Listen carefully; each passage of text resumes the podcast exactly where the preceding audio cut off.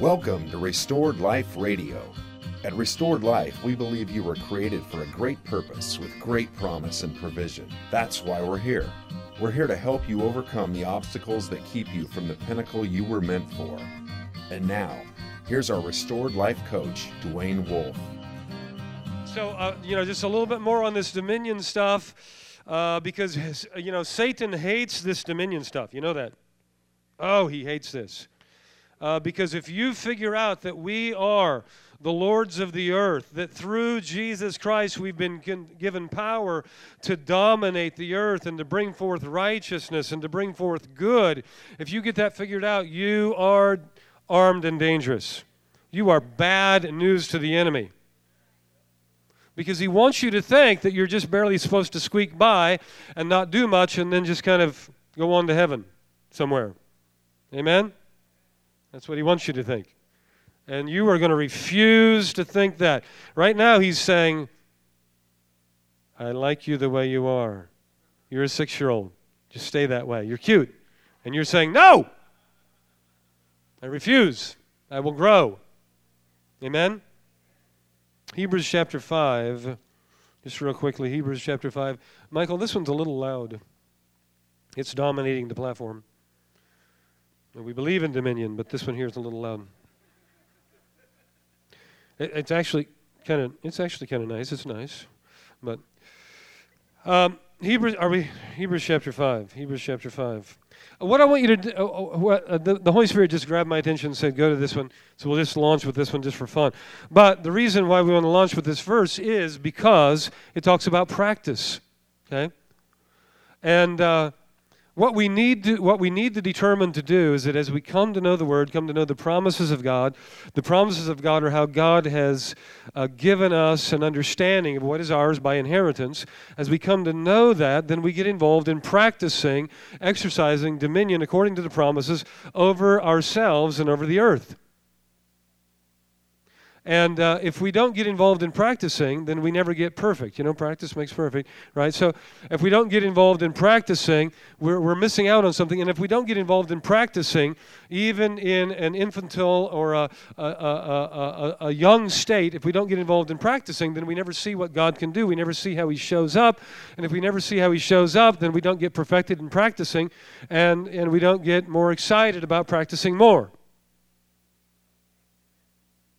So when I talk to you about these things, it's real important that you get involved in practicing, even on little levels, right? Little levels. You, you know, I'm always trying to tell you stories about how the wolves are practicing, right?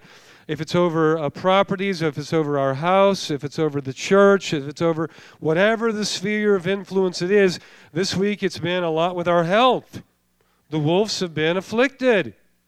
Okay? Well, you know, the, the, the, the believer is called not to yield to uh, uh, the curse, but to dominate over the curse, right? And the, the believer is called not to rewrite theology according to circumstances, but to confront circumstances and rewrite circumstances according to theology. Let me say it again. The believer is called to rewrite circumstances with theology, not rewrite theology according to circumstances. So if your circumstances are bad, it doesn't mean you change your theology. It means you confront your circumstances with your theology because theology is meant to confront circumstances. God wants you to be a circumstance changer and a circumstance rewriter, not a circumstance yielder and submitter to her. You're not to be a woe is me. And uh, where I was going when I was saying that this stuff started way back, I was actually headed to Deuteronomy 28 because even there, under the older covenant, of which we've inherited a covenant that's newer and better, even under that covenant, it says that you shall be the head and not the tail. Deuteronomy 28. You shall be the head and not the tail, above only and not beneath. Now that doesn't, uh, and and that you know that's that's good. That's good stuff. Amen. And that's not just well, you know, that's just meant for certain leaders in our midst. That's just meant well that, that he just wrote that for the probably for the elders, or the, that was probably meant for the priest or that was meant no, that was a declaration over the whole nation. Amen. A declaration over the whole nation, and whatever your sphere of life is, and whatever you're called to, and, and, and whatever your family is, and whatever you're married to. And we'll, we'll get to some of those elements as we go a little further, uh, should time allow. And so it goes all the way back to Deuteronomy 28 that God has ordained that as we follow Him, as we prioritize Him, as we make Him chief in our life, that He would make us the head and not the tail above only. I don't know why only could be thrown in there. Isn't that funny? It's almost like it's almost like He's saying there, um, you know, pay attention to this. You know, there's no contradiction here. Above only and not beneath. Wow. We should never say that we're under our circumstances because that's a contradiction to Deuteronomy 28, which is a covenant declaration and promise over those who were under a covenant that is, isn't even quite as good as the one we're under now. Uh, so, I want to talk uh, to us a little bit more about dominion again this morning and a little bit more about uh, just dominion in our own lives and then extrapolating that into dominion over the earth.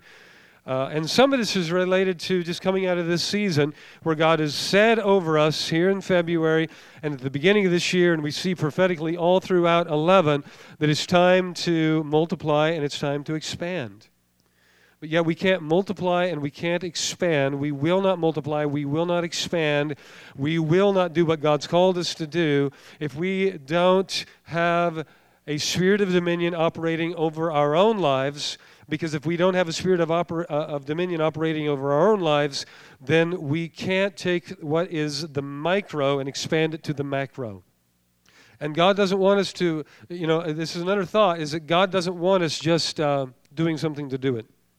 You know, in terms of uh, church planting, multiplication, satellite campuses, uh, He doesn't want us just doing something to do it. He wants us to expand and multiply the DNA of dominion that He's set here and that He's put on us.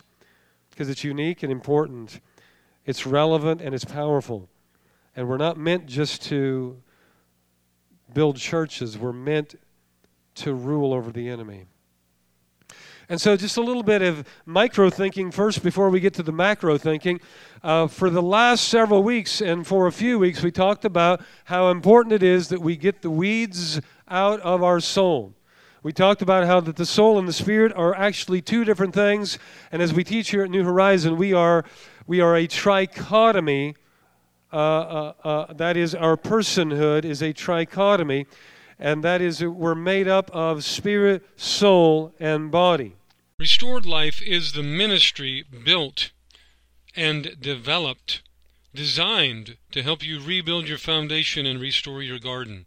We know that every single person faces sabotage, difficulties, every kind of obstacle, and oppressive power to harm and to ruin their future.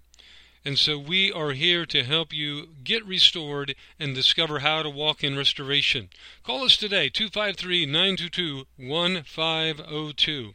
253 922 1502 and ask about the restored life classes today.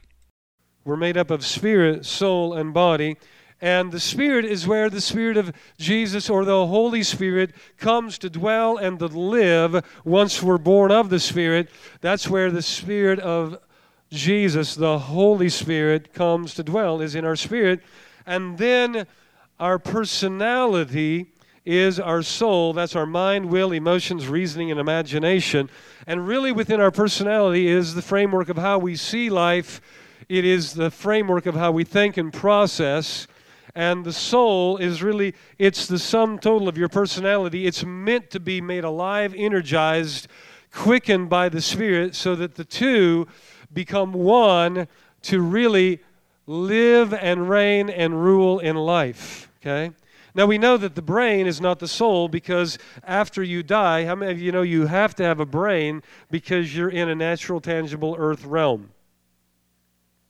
So the brain has relevance, the brain has importance.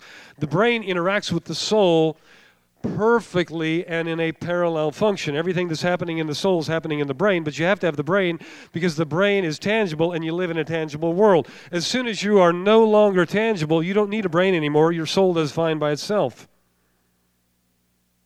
You'll still have perfect memory after you're dead. You'll have personality. You'll laugh just like you laugh right now. You'll express the way you express. You'll have emotions, energy, and motion flowing out of the soul. You will have those elements after you're dead, just like you have it now, but it will be expressed in a spirit body and not in an earth body. You have to have a brain now that's in perfect parallel tandem to the soul, that has within it all of the same responses, releases, and energy of the soul, but yet Yet the brain is not the soul, the soul is not the brain. Are you with me today? So the soul is actually within you. That's why when you say, I feel it in my heart, you don't go, I feel it in my heart. You say, I feel it in my heart. Why? Because the Bible says the soul is in your belly. Fact is, the word for heart, the word translated in newer translations, heart, in the Bible, in the older translations, or according to the Hebrew, was often translated belly or kidneys. Now that would seem strange for us today to walk around and say, I don't know, I just I don't know what there is about that woman. I just love her in my kidneys. I just feel drawn to her in my kidneys. There's just something about my kidneys that's pulling me in. That would seem a little bit strange, but even so, when we say heart, we know we don't mean thumper, right? None of us, if you walk up to somebody and say, I just, man, I just, my heart's alive for that, you know, none of us picture this red thing that's pumping blood. We know that you mean something on the inside of you, something down on the inside. Paul says it's the hidden man of the heart. He says it is the inner man there's various words for the hidden man of the heart or the inner man or the heart, but the heart is kind of the common vernacular and the common translation that we use today to describe this inner man. This inner man is so important. And within our soul, within our soul is the way we think, the way we operate, the way we perceive, the way we understand all of the facets of life or all of the segments or the spokes of life. Jesus called this at one time the trees of life the trees of life. You have within you the trees of life. That is the way you picture or imagine or function or live or, or think about all of the things in life that are important to you as a human. Thanks again for tuning in to Restored Life Radio. We are so glad that you're with us. We want you to call today, 922 1502. That's the 253 area code. Or email us as well at the Restored Institute, Restored Institute at Gmail. Restored Institute, all lowercase Gmail. God bless you. We're going back into the program now. I've named here religion and spirituality. Religion is one of the trees of life. Family is a tree of life. Sexuality is a tree of life. Vocation and purpose ministry and servitude in society, health and nutrition, finance and household, education, community, and relationships. Now, every one of us need those trees in our lives. Fact is, every one of us have those trees in our lives, and every one of us, it's impossible to live without some expression of those trees in your life. Now, here's the deal, though, that the seed bed for those trees the seed bed for those trees determines if the tree brings forth good fruit or bad fruit. The seed bed for those trees determines if the fruit is edible and if the fruit is prosperous, if the fruit is good, if the fruit is enjoyable, if the fruit blesses you and blesses others. It's the seed bed of those trees. If the seed bed of those trees, that is the words spoken over you, the, the words spoken into you. That is the circumstances of your life and your history. That is the prophetic things that have been important to you. If the seed bed for a tree in your life is evil, then the tree will become perverse, twisted, and produce evil fruit. The word iniquity actually means to twist, to distort, to pervert. If your tree is distorted, perverted, and twisted with iniquity, the tree still does exist.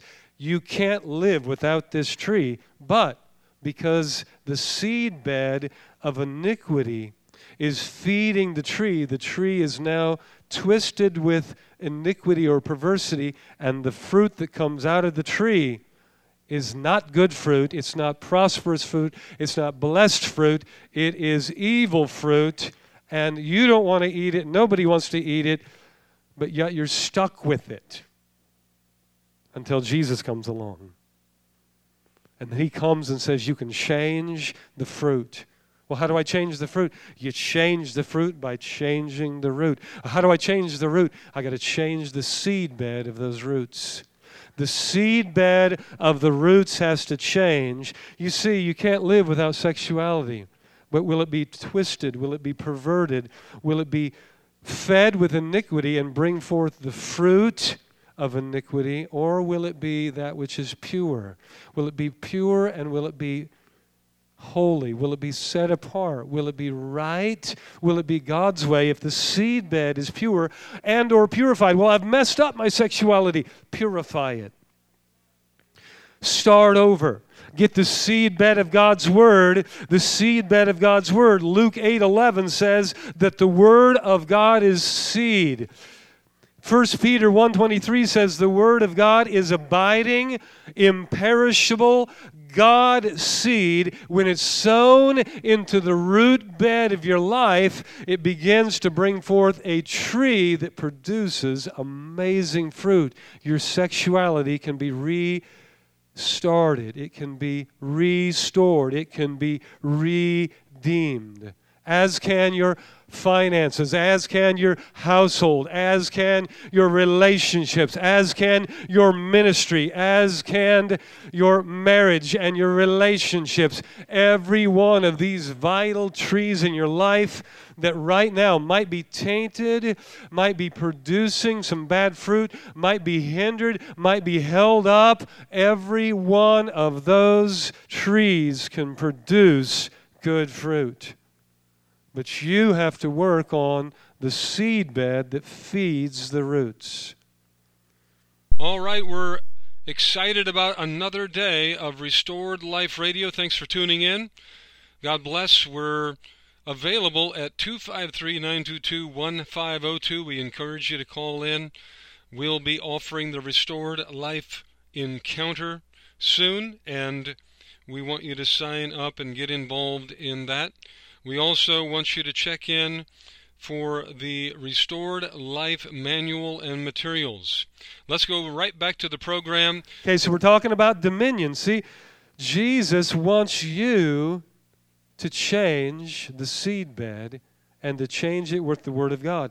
He wants you to confront the enemy and to confront your history and confront any sin and all that is harming the seed bed of the tree in your life and begin to bring forth with the Word of God good fruit in every tree.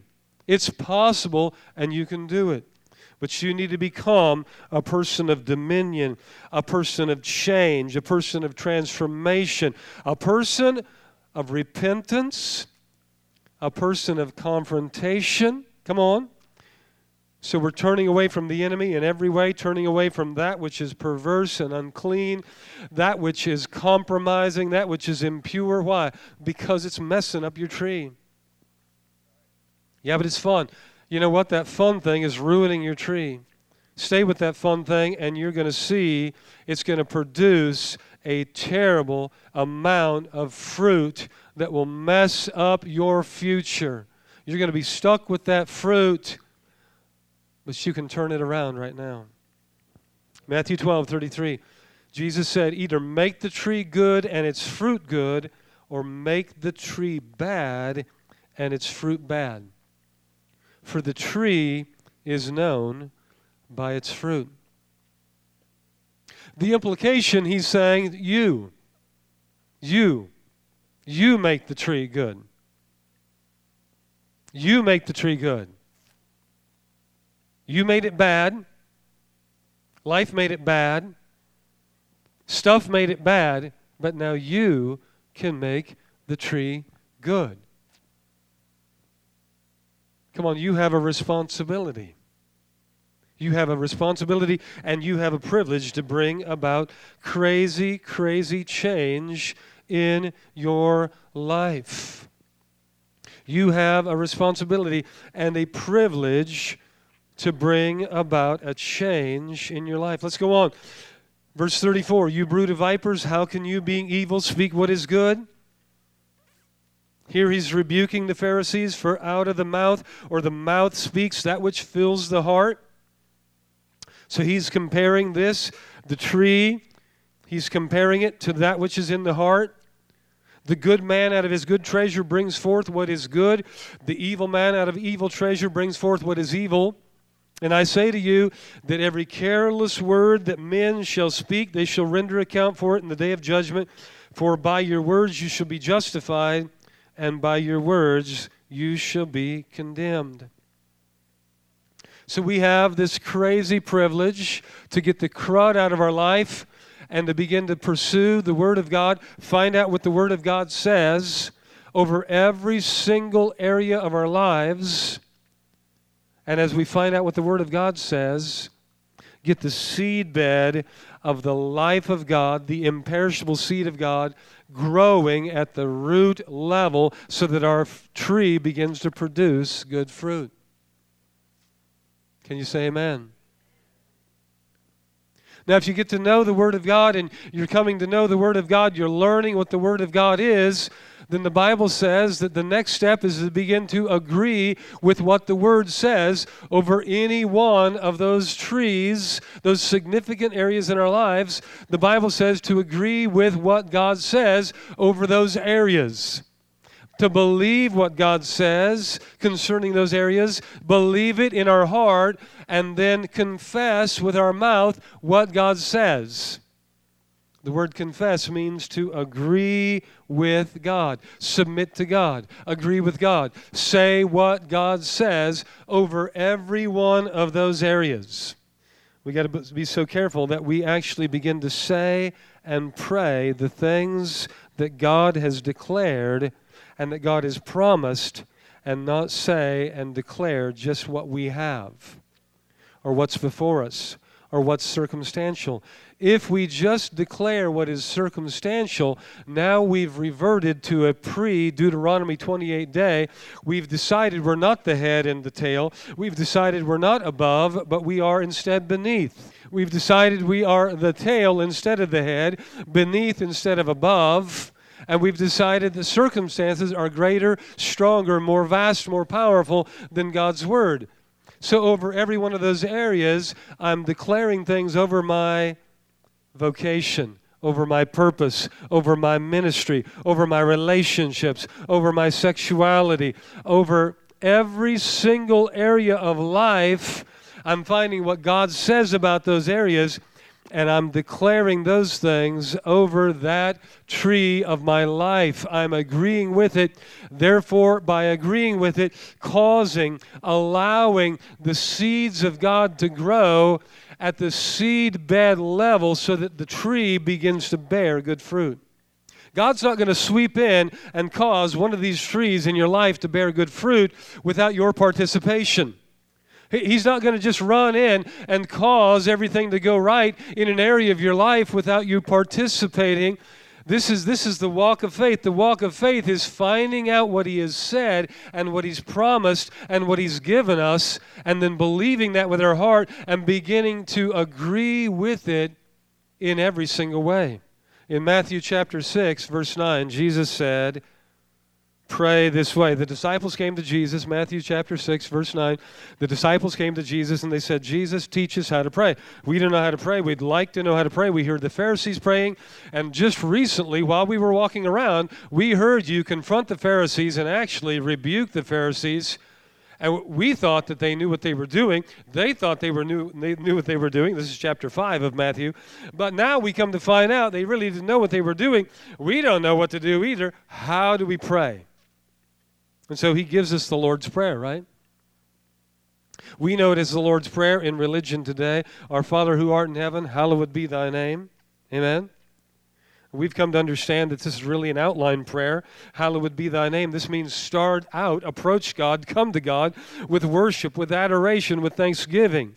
This is just one part. It's part one of the prayer outline. And then number two, Our Father in heaven, hallowed be thy name. Thy kingdom come, thy will be done on earth as it is in heaven. That's not the end of prayer. We find out that's an outline. You've been listening to Restored Life Radio. For more information on the Restored Life Institute, contact us at 253 922 1502.